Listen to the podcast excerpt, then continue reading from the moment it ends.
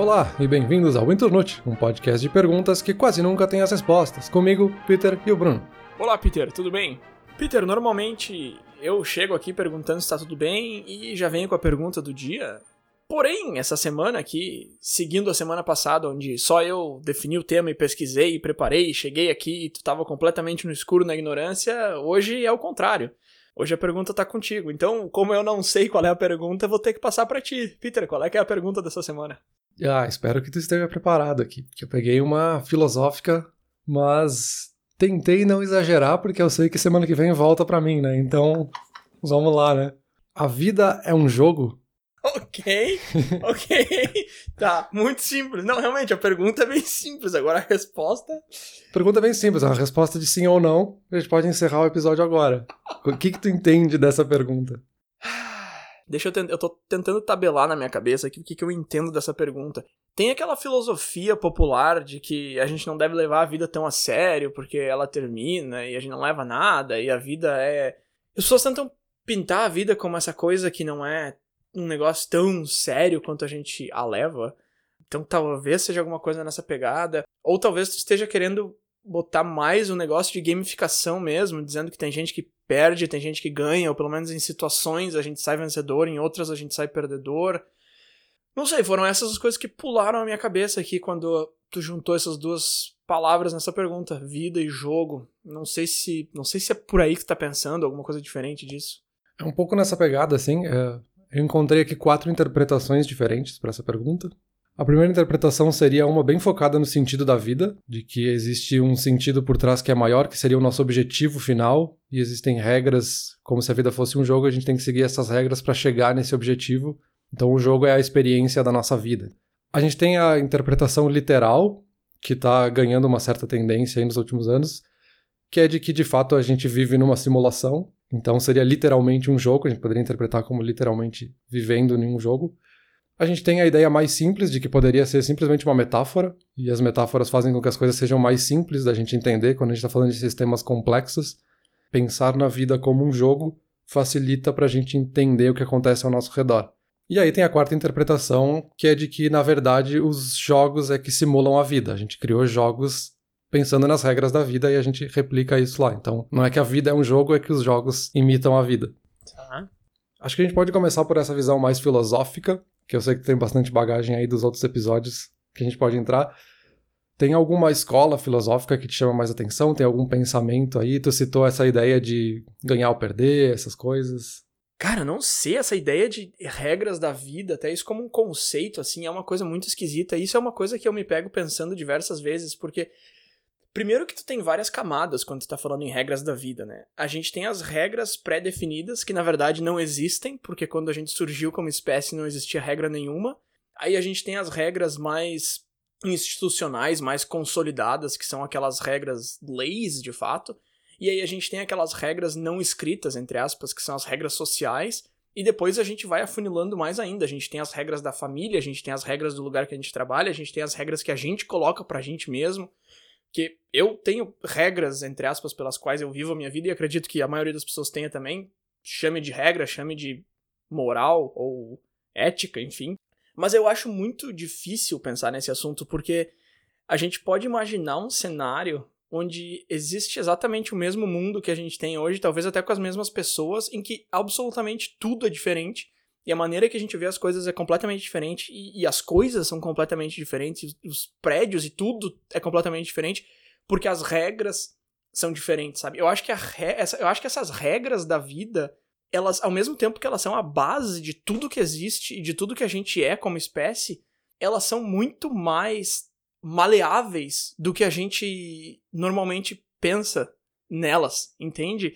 Eu não sei, eu, eu não sei se o que eu tô falando tá fazendo muito sentido, mas é que justamente é um, é um assunto muito difícil de trafegar. Eu acho que as regras, elas parecem ser uma instituição, quando que na verdade elas foram formadas, às vezes por acaso, às vezes por acidente, às vezes não, mas elas foram criadas, entende? Elas não elas não estavam ali antes. Então, essas, essas regras do jogo, esse manual de instruções da vida, é um negócio muito esquisito, cara. Se a gente olha para essa questão das visões filosóficas dessa ideia de a vida ser um jogo ou não, tem os dois pontos que tu citou bem no comecinho, quando estava interpretando a pergunta, que é essa ideia do hedonismo, A gente está buscando a vida para maximizar o prazer, então a gente está interpretando o jogo como um jogo de lazer mesmo, né? Como quase um jogo de videogame que a gente está usando por prazer. Sim. Tem essa ideia do dualismo, que a gente vê tudo como sim ou não, certo ou errado, então a gente pode interpretar a vida como ou a gente ganha na vida ou a gente perde. E esse ponto que tu trouxe mais agora, que é muito a ideia de contrato social, que o Hobbes e o Rousseau defendem muito. Claro que eles defendem essa ideia muito mais voltada para a ideia da monarquia, né, com a necessidade de existir a monarquia na sociedade, mas a gente tem essa necessidade de que exista uma força superior ou soberana que nos dite as regras. Então as leis servem para isso, para dizer o que, que todo mundo pode ou não pode fazer. E é um dos pontos que eles trazem para defender isso é que se a cooperação é uma necessidade biológica, então essa força precisa existir, porque senão a gente vai sempre defender o nosso alto interesse acima dos outros e a sociedade não vai existir. Então a gente precisa desse contrato social, entre aspas, né? E aí, muito dessa ideia que tu trouxe aí de que as regras não são necessariamente escritas, vem muito de um dilema que é mais complexo quando a gente pensa nessa filosofia, de que a razão ela se torna incerta. Que a gente tem essa ideia de que a razão é uma coisa absoluta e se a gente chegou nessa conclusão racional, essa seria a melhor resposta. E quando a gente pensa num jogo, muitas vezes as regras são criadas pelas jogadas anteriores. Então não é necessariamente uma regra que foi escrita lá no tabuleiro, mas o fato dos movimentos dos outros jogadores terem sido feitos de tal e tal forma, isso me dá uma base para a próxima jogada. E aí nessa ideia a gente entra no que eles chamam do dilema da seca. Então, imagina que tu está num cenário onde a tua comunidade está acontecendo uma seca e tu precisa decidir se tu vai agir no teu próprio interesse ou no interesse da comunidade precisa decidir se tu vai regar o teu jardim ou não. Se tu regar o teu jardim, tu tá pensando no teu próprio interesse, porque tu vai gastar água pro teu benefício, mas tu vai acabar dificultando mais a seca para os outros moradores, porque tu tá gastando água desnecessariamente. A resposta racional é que se todo mundo tá racionando água, só tu gastar um pouco mais de água não vai fazer diferença nenhuma. Então essa seria a resposta racional, assim, eu vou gastar um pouquinho mais e não vai fazer diferença nenhuma. Se ninguém tá seguindo essa regra e só tu iria gastar água ou não, não faria diferença nenhuma no, no geral, então vou gastar água igual.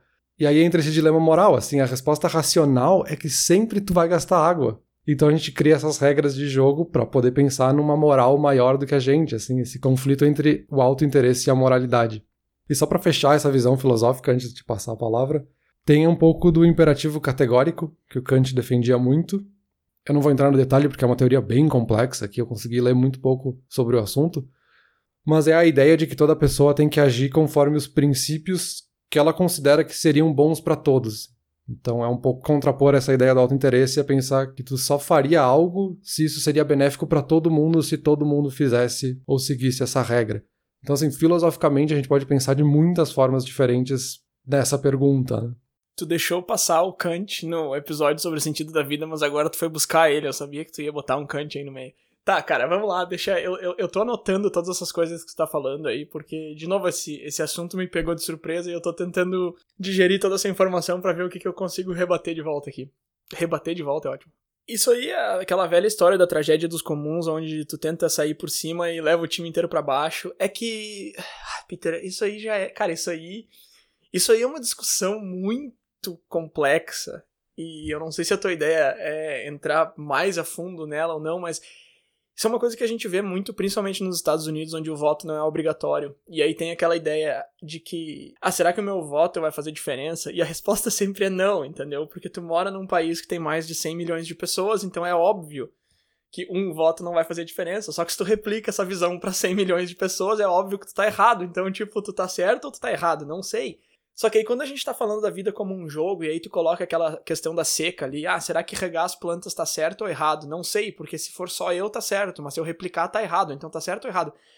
Cara, não tem como achar uma resposta quando a gente tá, pelo menos olhando nessa, nessa luz de, de ser um jogo, porque um dos elementos principais de qualquer jogo do mundo, e aí tu pode pegar, sei lá, The Sims ou Call of Duty ou qualquer jogo no mundo, é quando tu entra no jogo tu sabe o teu objetivo, entendeu? Tem alguns jogos mais modernos aí que tu começa o jogo sem saber o teu objetivo, mas aí tu entende ali como é que se mexe, e aí logo em seguida tu entende o que, que tu tá fazendo. Eu, eu acho que é o único elemento em comum com todos os jogos que existem no universo é tu entrar no jogo sabendo o teu objetivo, ou pelo menos saber logo em seguida. E aí, qual é o teu objetivo ali, sabe? O teu objetivo não pode ser regar as tuas plantas e economizar água ao mesmo tempo, porque isso é um paradoxo, não tem como fazer os dois. Então tu precisa definir o teu objetivo, sabe? E aí tu vai definir o teu objetivo baseado mais nas necessidades do teu jardim ou mais no teu compasso moral e no que tu acredita ser certo ou ético. Aí, de novo, já é uma discussão muito mais profunda, mas é que eu acho que o objetivo final em si é uma questão muito chave que a gente não pode deixar de lado quando a gente tá falando sobre escolhas, sabe? E aí, assim, ah, eu sei que é uma pergunta de sim ou não, e eu não tô respondendo sim nem não, eu só tô dizendo que para gamificar alguma coisa, para transformar alguma coisa num jogo, ou para chamar alguma coisa de jogo, a gente tem que falar do, do objetivo, entendeu? É, existe muito esse conceito de gamificação hoje, de transformar alguma coisa que não é um jogo em um jogo, e eu acho que um, um ponto-chave é o objetivo. E aí, de novo, a gente acaba caindo em qual o sentido da vida, né? Qual é o meu objetivo aqui, o que, que eu tô fazendo aqui, onde que eu quero chegar. Uma outra coisa que tu comentou ali que eu gosto bastante da ideia, que é uma coisa que a gente já falou também no episódio do sentido da vida, que é aquela ideia de que a gente precisa da monarquia para ter estrutura social Claro, hoje em dia não mais a monarquia, né? Mas que a gente precisa ter um poder acima que, que faz as regras e tal. E eu concordo, eu deixei a minha visão bem clara. Eu acho que não ter nada disso não funciona por N motivos. E a gente já falou bastante sobre isso no outro episódio lá, quando eu tava atacando pau no cinismo. Só que aí é que tá, vamos ali de novo no universo paralelo onde tudo é diferente e as coisas de fato funcionam sem uma ordem. De repente, a gente, como ser humano, a gente, como espécie, a gente teria a capacidade de funcionar sem um poder acima da gente, mas a gente nunca vai saber se a gente tem ou não, porque as regras do nosso jogo ditam que a gente precisa ter. E agora a gente já tá num, num cenário aqui, em 2000 e tanto, anos 2020 e poucos, que se a gente tira essa ordem a gente não funciona mais. Mas e se lá no começo a gente tivesse feito de outra maneira, de repente o manual desse jogo seria completamente diferente e a gente estaria vivendo em harmonia. A gente não tem como saber, a gente porque de novo, a gente já traçou, e aí isso é uma coisa que tu comentou ali também, a questão de precedentes. A gente já traçou, a gente já a gente vem escrevendo o manual de regras desse jogo, desse jogo que é o mundo. E do jeito que a gente tá hoje, outra forma parece impossível, parece que não funcionaria. E é isso que eu tava falando antes, essa ideia que a gente tem de que o que existe e o que não existe é do jeito que é porque tem que ser. De repente não, de repente só é do jeito que é porque é. E só para fechar essa minha fala toda, rebatendo a tua aí, essa ideia de causa e consequência também e de montar precedentes é uma coisa que eu acho muito esquisita também. Porque, por exemplo, quando uma coisa vai pro tribunal e nunca aconteceu antes, aí a decisão que for tomada ali vai servir para todas pro resto da história sempre que aquilo ali acontecer. Então tu literalmente tá colocando na mão de uma pessoa o poder de definir a maneira pela qual a gente reage em relação àquela situação pro resto da existência humana. Isso é uma coisa muito forte nos Estados Unidos também, de novo citando os nossos vizinhos aí, que lá essa, essa ideia de precedentes no, na lei é muito forte. Então, se tu fez alguma coisa e um juiz foi lá e disse que, ah, isso nunca tinha acontecido antes, eu decido que é assim que a gente vai reagir, a partir de agora é sempre assim que a gente reage. E isso nada mais é do que pegar um manual do jogo da vida lá e, e escrever uma regra na mão. Mas por que, que esse cara pode escrever uma regra, entendeu? Tá, porque ele é um juiz, ok? Mas, de novo, se fosse outra pessoa ali, talvez seria outra regra. Isso é uma regra que afeta a humanidade, ou pelo menos a população daquele país. Então, é, é muito estranho perceber isso, sabe? É muito estranho perceber como e por quem que essas regras são escritas e, e, e como que a gente aceita isso como se fosse uma verdade absoluta. É, por todos esses motivos que tu levantou aí, é o que a maioria das pessoas usa para dizer que a vida é de fato um jogo porque existem as regras, as coisas acontecem, a gente precisa ter um objetivo na vida, a gente tem que ter um sentido geral ou um objetivo menor, né, que seja um objetivo profissional, um objetivo pessoal, um objetivo da vida inteira. Mas, para trazer o contraponto também, algumas pessoas dizem que essa ideia de pensar na vida como um jogo ela acaba ofendendo a importância da vida, porque a gente começa a dar pontos virtuais para coisas que não necessariamente são positivas ou negativas, então a gente está dando valor para coisas simplesmente porque tu acha que tem valor, não que elas de fato tenham valor. E o outro contraponto é que a vida não é só ganhar e perder. Gente, muitas vezes a gente tem outras formas de ver os resultados das coisas, né? Mas vamos lá, vamos entrar numa questão mais metafórica, que eu acho que é o mais interessante dessa discussão, porque a filosófica ela é muito interessante para dar uma base, mas é aquela pergunta que não vai chegar em lugar nenhum, assim, a gente não vai chegar numa resposta pensando nisso. O que, que é um jogo? Vamos começar por aí, né? Um jogo, por definição, é uma situação estratégica que tenha mais de um participante. E o resultado da decisão de um indivíduo depende dos outros atores envolvidos, né, das outras pessoas ou dos outros jogadores. Então, nesse sentido, o Sudoku, por exemplo, não seria um jogo, porque tu joga sozinho e todas as decisões são tuas, seria um puzzle e não um jogo, por essa definição. Já o xadrez, em contrapartida, ele é um jogo porque eu dependo da jogada que o outro jogador vai fazer para definir como é que eu vou fazer a minha jogada. Então, tem justamente esse jogo no sentido de um jogar para o outro a decisão. E aí, quando a gente olha para os jogos nessa definição e tenta fazer uma metáfora para a vida, a gente acaba caindo num ramo da matemática aplicada, na verdade, que é a teoria dos jogos. Então, esse ramo estuda as situações estratégicas onde os jogadores estão tomando decisões no seu entorno. E hoje essa teoria é aplicada para várias coisas. Assim, a gente usa isso para ciências políticas, para ciências militares, para ética, economia, filosofia, biologia, jornalismo. Então eu queria começar com um exemplo, porque a teoria de jogos usa muito dilemas para tentar explicar e entender os jogos da vida. E um primeiro jogo que eu achei muito interessante é o jogo da galinha, que a tradução do título não faz muito sentido, né? Porque a gente não tá falando de galinhas, mas é o Game of Chicken. Ah, tá, tá, sim. Então o jogo da galinha é bem simples, assim. Pensa que eu e tu estamos andando de carro, em alta velocidade, um indo contra o outro. E a gente precisa decidir se vai desviar o carro ou não. Se nenhum dos dois desviarem o carro, a gente vai bater e vai sofrer um acidente. Então esse seria o pior resultado possível. Os dois perdem. Se tu desviar o carro e eu não, eu saio na vantagem, porque para mim a viagem segue, não aconteceu nada e a minha vida tá tudo certo. Então eu saí vitorioso, entre aspas. Da mesma forma, se eu desviar e tu não, tu segue como se nada tivesse acontecido e eu tive que derrapar o carro, frear em alta velocidade. Então eu saí como perdedor, entre aspas. Qual seria a solução para esse dilema, considerando que a gente está em dois carros e a gente não tem tempo de se comunicar, a gente não sabe o que, que o outro vai fazer? Para esse dilema específico de nós dois estarmos em um carro, cada um indo contra o outro, eu perdi esse jogo uma vez contra um cachorro, destruiu meu carro. Ok, vamos lá. Nesse específico aí, se tu imaginar que o outro cara vai fazer a coisa certa e tu decidir fazer o certo também, que é o que a gente tava falando lá da seca, de não regar o teu jardim, achando que ninguém mais vai regar. Só que a diferença aqui, crucial, é a quantidade de jogadores que tu tem nessa cena, né? Se tu tá num, num local em que tá uma seca e tem 10 mil pessoas e tu não rega o teu jardim porque tu acha que as outras 10 mil também não vão regar, grande chance de tu estar tá errado. Mas se a gente tá um contra um, já eu tenho uma chance maior já, vamos dizer que seja 50%, de acertar o que tu vai fazer. Eu posso chutar que tu vai parar o carro eu posso chutar que tu não vai parar. Então, nessa situação, cara, de uma pessoa contra a outra, e normalmente esse chicken game aí, pra ver quem é que tem a coragem e pra ver quem é que vai parar antes ou depois, normalmente é uma pessoa contra a outra, ou pelo menos um grupo contra a outra, mas normalmente uma pessoa contra a outra.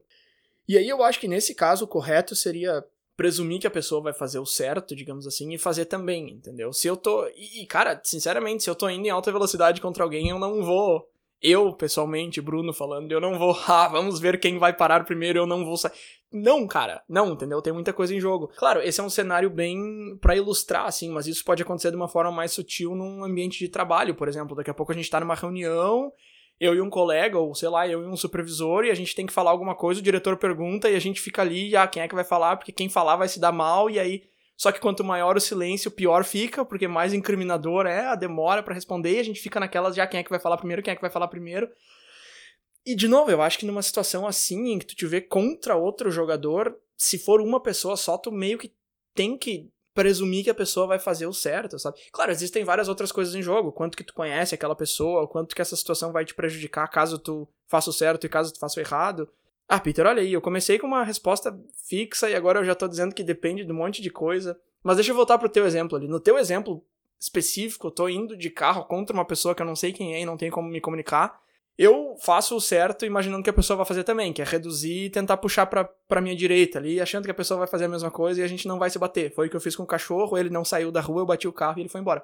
Então, nesse caso, eu tava errado, mas se eu tivesse jogado o jogo dele, provavelmente teria sido pior ainda, sabe? É que aí é que tá. Aí, cara, aí é que tá. Peraí, agora eu cheguei num ponto interessante aqui com esse meu exemplo do cachorro. Eu acho que tem muito isso na, nesse jogo. Quando a gente se vê contra uma pessoa na vida, às vezes é mais importante para nós o nosso resultado em relação ao resultado da pessoa contra quem a gente tá jogando do que o nosso resultado em si, entendeu? Nessa situação, se eu arranhar o meu carro e tu sair ileso, eu vou ficar mais brabo do que se nós dois batermos e destruirmos o nosso carro, entendeu? Porque se a gente destruir o nosso carro, pelo menos a gente tá na mesma, pelo menos a gente se deu mal junto. Mas se eu só arranhar o carro, mas eu ver que tu saiu ileso, tocando um musicão e buzinar para mim e dar um tchauzinho, vai ser muito pior. E aí eu acho que tem muito isso também, porque, claro, nós somos criaturas sociais, então a gente joga esse jogo da vida de acordo com, com quem tá na nossa volta. Só que eu acho que a gente se preocupa um pouco demais com quem tá na nossa volta, principalmente se for num cenário de competição Eu não sei se eu respondi tua pergunta ou não, e eu não sei se eu. Porque eu imagino que tu tenha uma pauta e tu esteja. Tipo, ah, depois a gente vai falar disso, eu não sei se eu tô puxando pro lado contrário ou não. A gente tá fazendo um jogo de galinha aqui. Uh, mas, eu, enfim, não sei se eu respondi tua pergunta ou não. Respondeu, respondeu muito bem. Na verdade, quando a gente está falando da teoria de jogos, né, esse é um dos primeiros exemplos de dilemas que se traz para a gente entender os possíveis resultados. Porque tem justamente essa questão da gente não ter informações perfeitas quando a gente vai tomar essa decisão de desviar o carro ou seguir em linha reta. O melhor resultado possível para mim é que eu vá em linha reta e tu desvie e é problema teu desviar porque eu vou seguir a minha vida no melhor benefício possível. Esse seria o meu alto interesse. Mas se a gente colocar numericamente os resultados possíveis, se acontecer e os dois seguirem em linha reta, o prejuízo é muito maior do que se os dois desviarem.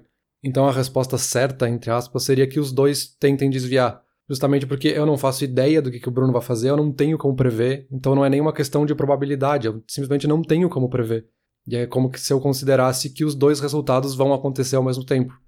Então, sim, é todo um processo que na verdade a gente faz inconscientemente e isso é uma coisa que eu achei muito legal dessa teoria de jogos, é que todo mundo aplica ela sem saber, que a gente olha para todos os resultados possíveis e vê que esse resultado é o que, por bem ou mal, vai me causar menos prejuízo vai fazer com que eu perca menos pontos, entre aspas. Mas é bem isso, assim, é uma teoria que começou na matemática aplicada quase como uma brincadeira, digamos assim. Mas ela se aplica, na verdade, para qualquer relação humana. E a gente aplica ela de fato, mesmo que a gente nem saiba de que exista essa teoria porque ela é basicamente uma forma da gente analisar as ações e estratégias de cada jogador. E aí, pensando que as pessoas que estão ao nosso redor, as coisas que estão ao nosso redor, são peças que também estão nesse jogo. Quando a gente fala especificamente de ciência política, é super comum se falar do o tabuleiro de xadrez da política, o, xadrez da geopolítica. Então, existe até essa gíria em algumas áreas, né?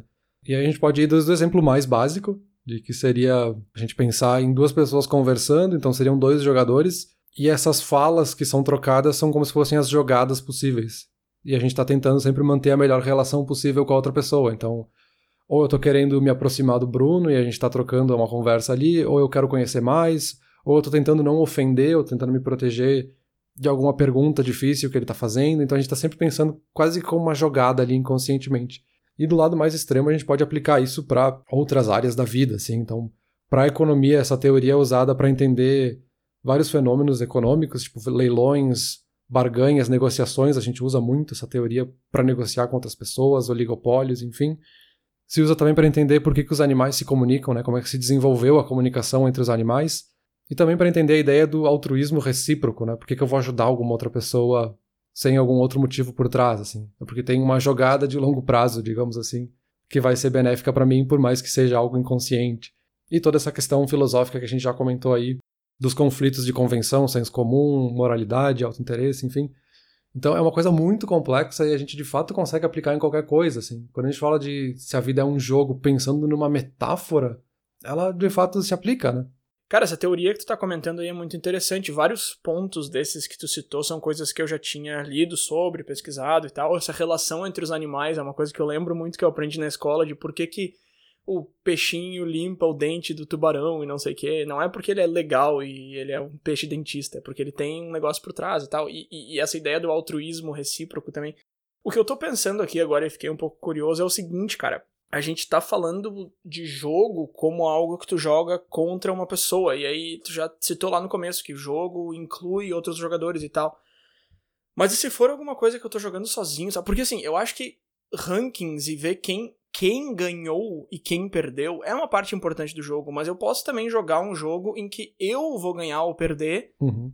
Só eu, entendeu? Não de acordo com o cara que tá vindo do outro lado da rua ou de acordo com as pessoas que estão à minha volta se eu jogo alguma coisa e é lógico que quando a gente fala em jogo, a primeira coisa que vem na minha cabeça é videogame, e a maioria dos videogames que eu jogo, eu jogo sozinho. Então quando a gente pergunta se a vida é um jogo, eu tô imaginando o seguinte, os objetivos que eu botei para mim e o tempo que eu me dei, e a pergunta é, eu alcancei esses objetivos dentro daquele tempo ou não? Essa teoria dos jogos aí que a gente tá conversando até agora, ela prevê um pouco disso também, da vida como um jogo sendo jogada por ti mesmo e pra ti, ou ela é muito mais essa coisa social de onde que tu ficou no ranking, tu ganhou dos outros, tu jogou com os outros, como que tu se relaciona com quem tá à tua volta? De certa forma, sim. Que nem eu comentei, né? O jogo nunca é jogado sozinho, então o jogo tá sempre num ambiente maior, mas a gente tem vários tipos de jogos. Porque sim, a gente pensa num jogo, a gente pensa na visão mais clássica de, de fato, um jogo de xadrez, assim. Tem um objetivo claro, definido, é isso que a gente vai fazer, essas são as jogadas possíveis, o meu outro jogador é a outra pessoa que está do outro lado da mesa. Mas a gente tem muitos tipos de jogos, que é o que essa teoria traz. A gente tem os jogos competitivos, que aí é de fato um contra o outro. E a gente tem os jogos cooperativos, como contraponto. Então, eu e o Bruno estamos jogando juntos por um objetivo final, por mais que esse objetivo não envolva alguém que esteja contra a gente. A gente tem os jogos simétricos e assimétricos, então é um jogo onde todos estão no mesmo nível. Então, pensando numa empresa, eu e o Bruno temos o mesmo cargo e a gente está disputando por alguma coisa, então a gente está no mesmo nível, digamos assim, seguindo as mesmas regras. O assimétrico seria eu tentando derrubar o rei, que tem um poder muito maior sobre mim dentro daquele tabuleiro, assim. Então tem essa assimetria. A gente tem os jogos de soma zero e jogos de soma diferente de zero, que isso também é uma coisa que a gente pensa muito, né? Quando a gente pensa num jogo, a gente está sempre pensando num jogo de soma zero, um ganha, um perde. Só que a gente tem também os jogos que a gente chama de ganha-ganha, né? Em inglês se fala win-win, que são esses que não são zero. Assim, a gente pode os dois jogar e os dois ganharem, chegando num resultado maior que o anterior, que é muito da teoria econômica, né? Não necessariamente alguém vai perder dinheiro quando a economia cresce. A gente tem os jogos que são simultâneos ou sequenciais. Os jogos simultâneos são quando os dois jogam ao mesmo tempo, né, simultaneamente mas também pode ser considerado simultâneo quando eu não sei quando foi feita a jogada do Bruno, assim, eu fico sabendo ao mesmo tempo em que eu vou fazer a minha jogada. Então, como se na prática foi simultâneo porque eu não sei quando aconteceu, aconteceu meio junto. E o sequencial é quando eu sei as jogadas anteriores e eu posso usar a sequência de jogadas que tu fez para prever a minha próxima. A gente tem os jogos de informação perfeita e imperfeita, então eu tenho todas as informações possíveis para tomar a decisão, ou eu não tenho as informações necessárias. Então eu não sei se o Bruno vai frear o carro, se ele vai seguir em linha reta, eu não tenho a informação perfeita disso. Então, enfim, a gente tem muitos tipos de jogos diferentes. E a gente tem também ainda os jogos que são finitos e infinitamente longos, ou os jogos infinitos, né? Mas o nome teórico seria infinitamente longos, que eu quero entrar mais no detalhe depois. Mas sim, a gente tem muitas formas diferentes de jogar esse jogo, assim, tem tipos de jogos muito diferentes por mais que o óbvio não seja a gente pensar em todos esses detalhes, né? Sim. Mas agora sabendo de tudo isso, assim, sabendo que não é só um tipo de jogo, assim, que é o jogo que eu contra o outro e eu ganho e ele perde, tem algum uso prático que tu veja nisso? Porque, ok, a gente falou aqui, existe essa metáfora, a metáfora se aplica para vários campos da vida, das relações humanas, enfim, e daí? Por que serve eu saber isso se eu já fazia isso inconscientemente? tem algum uso prático para isso? Com certeza. Eu acho que essa pergunta de o que, que adianta eu saber se eu já fazia inconscientemente é uma pergunta muito. Não quero usar uma palavra muito dura. É uma pergunta muito pouco inteligente. Por exemplo, quando a gente falou de conversinhas, aquela conversinha de dar bom dia e perguntar um pouquinho e tal, não sei o quê. Isso é uma coisa que praticamente todo mundo faz inconscientemente, mas quando tu olha para que, que ela serve, como que ela surgiu, como que ela é estruturada, tem muitos benefícios por trás de entender por que, que a gente está fazendo aquilo e onde que a gente pode chegar com aquilo. Então, com certeza, é sempre muito válido a gente entender melhor coisas que a gente já faz inconscientemente, independente da gente fazer elas já ou não. Eu acho que essa, isso tudo que a gente está conversando, eu não sei, não é uma coisa que eu goste muito, não é um assunto que me deixa feliz, porque deixa ainda mais claro quão competitiva é a vida, sabe? Eu acho que esse, esse clichê de que a vida é super competitiva, isso é uma coisa que a gente escuta muito, principalmente quando a gente fala de trabalho e estudo e tal. Ah, o mercado é muito competitivo, muito competitivo. É uma palavra que já tá martelada no nosso cérebro, competitivo. E às vezes a gente esquece um pouco onde que tá isso, e na verdade a gente tá sempre competindo, né? Contra nós mesmos contra quem tá em volta, e queira a gente perceba, queira a gente não. Pode ser num cenário muito claro, onde a gente tá os dois indo contra o outro de carro, e pode ser em coisas muito mais sutis também. Mas sim, eu acho que com certeza existe um uso muito prático e, e, e muito benéfico de entender o que, que acontece e ver as coisas como um jogo. Eu acho que não tem problema nenhum. Eu lá mais pro começo da conversa tu comentou que quem diz que não usa o argumento de que dizer que a vida é um jogo ofende a vida de certa forma, porque a vida tem um valor muito maior e tal. Eu não vejo esse problema, sabe? Eu não acho que eu não acho que a vida vai se sentir ofendida se tu disser que é um jogo. E eu acho que existem muitos elementos em comum, de fato, principalmente com jogos competitivos. E a grande diferença é que num jogo competitivo tu entra sabendo exatamente onde que tu vai chegar, qual é o teu objetivo e contra quem tu tá competindo e quais são as regras.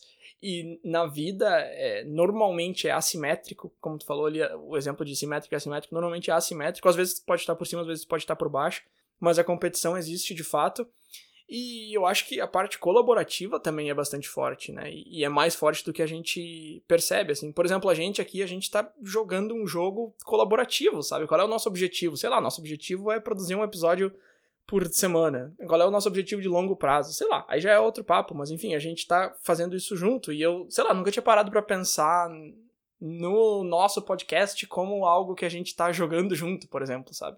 E eu acho que é uma visão muito interessante, é uma visão diferente para enxergar esse tipo de coisa, tanto no colaborativo quanto no, no, competitivo. Eu não sei se quando tu faz essa pergunta, se tu tem alguma coisa mais estruturada. É que é muito estranho, cara. É a primeira vez que a gente tá fazendo um episódio em que eu não me organizei, e eu vou te dizer que boa parte do meu processo de pesquisa é parar e organizar tudo. Porque quando eu não me organizo, eu fico falando e eu repito e eu vou e volto e vou e volto. O que eu não acho que seja algo necessariamente negativo, eu já tô louco pra escutar esse episódio depois e pensar, meu Deus, o que que tava acontecendo na minha cabeça nesse momento. Mas deixa eu retornar a pergunta para ti e ver se tu tem alguma coisa mais estruturada do tipo, ok, entendi tudo, agora como é que eu posso usar esse conhecimento, sabe? Que foi o que tu me perguntou, basicamente. Sim, tem. Mas acho que antes de entrar nisso, tem uma divisão aqui que é a mais interessante que eu encontrei. E foi a última ali que eu comentei, que é dos jogos finitos e jogos infinitos que eu acho que de todas essas diferenças entre tipos de jogos é a mais abstrata, digamos assim. Mas a gente pode dividir os jogos entre jogos finitos e infinitos. Todas essas outras modalidades poderiam entrar nesses jogos. Então, os jogos finitos são simples, né? Os jogadores são conhecidos, então eu sei todo mundo que está jogando, todos os meus inimigos, entre aspas. As regras são fixas, então eu sei o que vai acontecer e os objetivos estão acordados. Então, é o exemplo de, sei lá, futebol ou basquete. A gente vai entrar na quadra, a gente sabe quantos jogadores tem em campo, o juiz vai apitar quando precisar. A gente tem um objetivo claro que é cada um fazer o gol de um lado e depois de 90 minutos o jogo acaba, a gente vai para casa, tudo certo, independente do resultado. Então é um objetivo acordado previamente, tá tudo certo. Só que aí a gente entra nesses jogos infinitos, onde os jogadores são conhecidos ou não, as regras podem mudar a qualquer momento, e o objetivo, na verdade, é perpetuar o jogo. Porque o jogo só acaba quando alguém não tem mais recursos para continuar jogando ou perdeu a vontade de jogar. Ninguém é vitorioso num jogo infinito, simplesmente acaba porque os outros jogadores pararam de jogar. E aí vem essa questão, assim, quando a gente tá com duas pessoas jogando um jogo finito, é um jogo estável. A gente já tem as regras, tá tudo claro, tudo fácil. Quando os dois jogadores estão jogando um jogo infinito, é estável também, porque a gente está tentando perpetuar o jogo, a gente está ali tentando se manter nesse sentido, que o exemplo mais fácil, talvez, de entender isso é a Guerra Fria. Ninguém ganha a Guerra Fria, né? Porque ganhar ou perder significa aniquilação do mundo por bombas atômicas, qualquer cenário extremo que a gente possa traçar. O objetivo dos dois jogadores ali nesse campo é tentar perpetuar o jogo o máximo possível e o único resultado possível, entre aspas, seria jogar até que o outro jogador desista ou fique sem recursos, né? Fique sem dinheiro. Só que aí o jogo fica extremamente instável quando as pessoas veem o jogo de uma forma diferente. Se eu tô achando que esse jogo é um jogo finito e eu vou ganhar a guerra, eu vou ganhar a batalha e ponto, e o outro tá vendo como um jogo infinito. E aí quem tá em desvantagem é quem tá sempre vendo o jogo como algo finito, porque o cara que olha o jogo como algo infinito, ele vai fazer estratégias que talvez ele perca uma briga agora contigo, mas no longo prazo tu vai ficar ou esgotado ou sem recurso ou estressado e tu vai abandonar o que tu tá fazendo. Então tem um pouco disso, assim, é, a gente conseguir entender como é que os outros estão jogando o jogo, como os outros estão tentando se relacionar com a gente, ajuda para que a gente tome decisões que façam mais sentido e nos ajudem. Porque na maioria das vezes a gente está num jogo infinito. A gente não vai necessariamente ganhar nos negócios. A gente não vai ganhar na saúde, ganhar na educação. Não faz nem sentido essa frase, assim. Mas a ideia é que ninguém ganha, assim. A gente pode estar um pouco na frente ou um pouco atrás, mas a corrida segue para sempre, né? Então, um uso prático seria justamente isso, assim a gente entender o que está acontecendo ao nosso redor, entender por que, que alguma pessoa está reagindo de tal forma, para tentar entender o que, que ela entende que é esse jogo e a gente tomar uma decisão melhor. Não, tudo bem, muito bonito isso aí que tu falou, um belo exemplo ali e tal, mas é que o que me incomoda aqui é que sempre, pelo menos essa teoria ou, ou essa conversa acaba indo em como que os outros jogadores estão vendo o jogo e tal. E eu gostei muito que tu comentou ali que o jogo infinito ele só termina quando todo mundo perde e o jogo acaba. Tipo, quer dizer, ninguém chegou em lugar nenhum, ninguém ganhou nada, ninguém saiu vitorioso.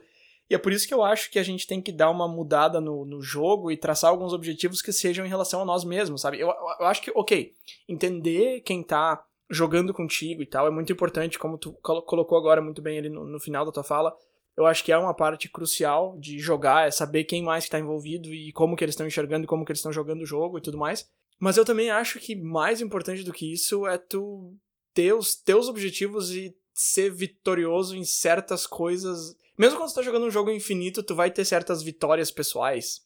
Isso é o que eu tô falando que seria um cenário ideal, entendeu? Então, se eu tô num jogo infinito no meu trabalho, o meu objetivo não é ser o dono da empresa e o resto das pessoas vão trabalhar para mim. Hahaha, ganhei de todo mundo.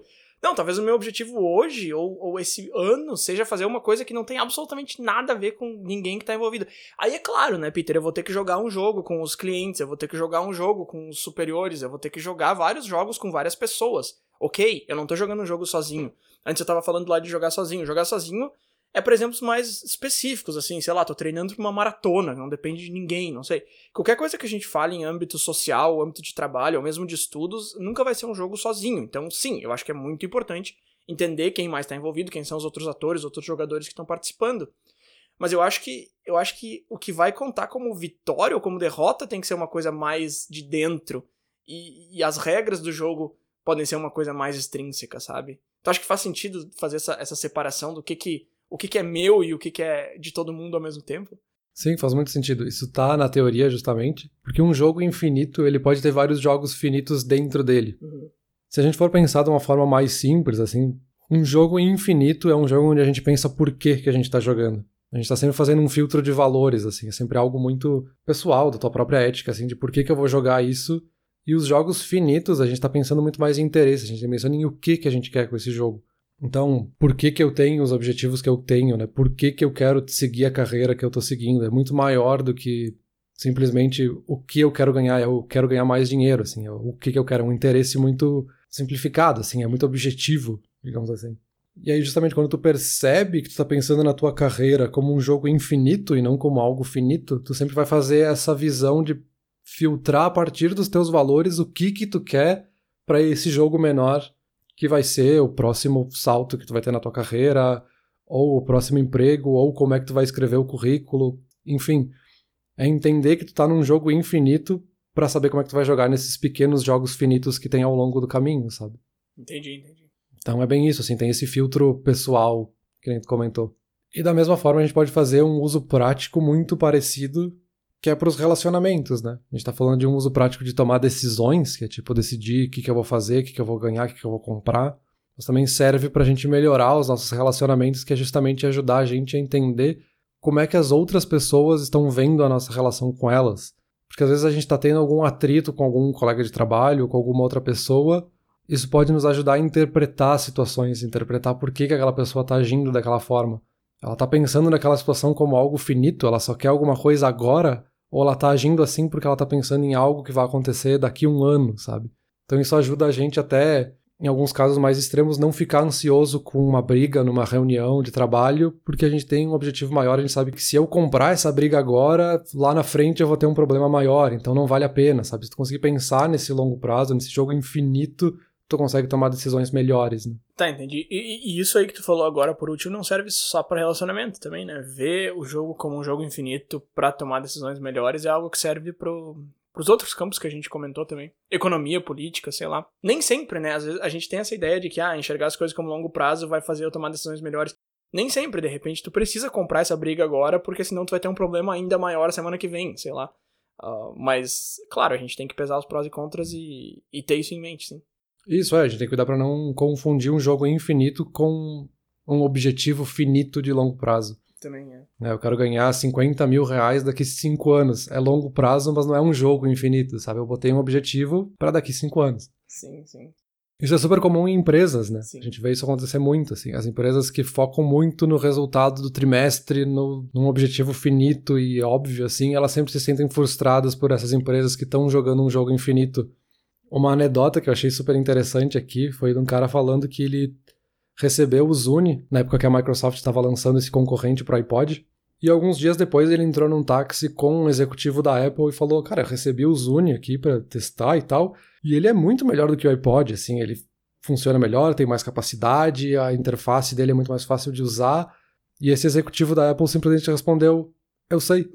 Então ele não estava preocupado em vencer a Microsoft. Porque ele estava jogando um outro jogo. Se a Microsoft tem um produto parecido, ok. Só que a gente está jogando outra coisa que é maior do que esse produto específico, sabe? Então essa visão nos negócios acontece muito e a gente nem percebe, eu acho, sabe? Meio inconsciente. as empresas pensarem nos seus valores antes de tomar uma decisão. É que uma coisa que essas empresas grandes fazem muito bem é elas sabem exatamente tudo que o concorrente está fazendo e elas agem de acordo com aquilo, mas elas conseguem passar a ideia de que elas não estão nem aí para concorrência. E eu acho que isso elas fazem muito bem. E eu acho que isso é basicamente o que a gente está definindo como jogar um jogo infinito. Elas elas tomam ciência da, de quem está jogando contra elas, elas entendem muito bem a estratégia de todo mundo que está envolvido, elas sabem como que os outros enxergam o jogo, mas elas jogam de acordo com as regras delas ainda que levando em consideração a forma com que os outros jogam, sabe? Eu acho que isso é uma coisa que empresas grandes e bem-sucedidas fazem muito bem. Que é esse exemplo da Apple aí que tu acabou de citar. Sim, exato, porque eles entendem por que eles estão jogando. Claro. E eles precisam desse outro jogador, assim, eles não querem eliminar o outro jogador, porque eles ajudam a definir quem eles são, né? Eles ajudam a perpetuar o jogo. Sim. Quando eles entendem isso, eles conseguem pensar por que que eu vou tomar essa decisão contra esse produto específico. Né? Passa sempre de novo esse filtro que tu faz nos valores antes de fazer algo por interesse. Sim. Mas então, Bruno, depois de tudo isso aqui, a gente ficou quase uma hora falando sobre jogos e se jogos são o sinônimo da vida, se a vida é um jogo ou, ou o contrário. A vida é um jogo, sim ou não? Agora é a resposta finita. Não. Eu vou. A minha, a minha resposta vai ser a seguinte. Aí talvez você tenha uma conclusão diferente da minha, mas. Uh, Vamos lá, vamos respeitar o jogo aqui, tá? O jogo é responder a pergunta do dia. A pergunta do dia é: a vida é um jogo? Minha resposta é não. Eu acho que a vida tá cheia de jogos, ela tá repleta de jogos. Eu acho que tem muita coisa na vida que a gente pode enxergar como jogo se a gente quiser, porque de fato ele é um jogo. E ele não é um jogo tão preto no branco quanto o xadrez, por exemplo, ou como futebol, os exemplos que a gente citou aí. Mas eu acho que sim, eu acho que a vida tá cheia, cheia, cheia de jogos, vários que a gente não percebe. Mas eu não acho que a vida em si seja um jogo, sabe, Peter? Eu acho que não dá para dizer ah, a vida é um jogo. Eu acho que não dá para dizer que a vida tem um objetivo X, que a vida tem vencedores e perdedores. Todos esses elementos que eu acho que são cruciais para um jogo, eu acho que não dá para colocar a vida como conceito dentro dessa caixa. Eu acho que a minha resposta ela pende pro sim no sentido de que tem muita coisa de jogo envolvido na vida. Mas agora a vida em si é um jogo sim ou não, eu acho que eu vou pro não. Não sei o que que tu acha aí do teu lado. Eu vou dar outra resposta, mas eu acho que a gente tá tentando dizer a mesma coisa com uma resposta oposta. Beleza. Mas a minha resposta é que a vida sim seria um jogo, mas justamente a gente tem que entender todas essas variações de jogos e a gente escolhe o jogo que a gente vai jogar, assim. A gente pode pensar na vida como um jogo que algum ganha, um perde, um é o vencedor, outro é o perdedor, ou a gente pode olhar para a vida como esse jogo infinito, onde ninguém vai ganhar, ninguém vai perder, mas eu vou prolongar e aproveitar da melhor forma possível, vou ter os meus objetivos da melhor forma, independente dos objetivos dos outros jogadores, de quem quiser pensar que vai ganhar ou perder. Então, eu acho que pensar na vida como um jogo nos ajuda a ter essa melhor compreensão e avaliar se os outros estão jogando um jogo, como estão jogando e como é que a gente vai interpretar as ações deles para tomar as nossas decisões. Beleza, eu acho que no jogo de hoje tu saiu vitorioso, então até a próxima, valeu. Venci a batalha, mas amanhã vai sobrar para mim. Né? Valeu.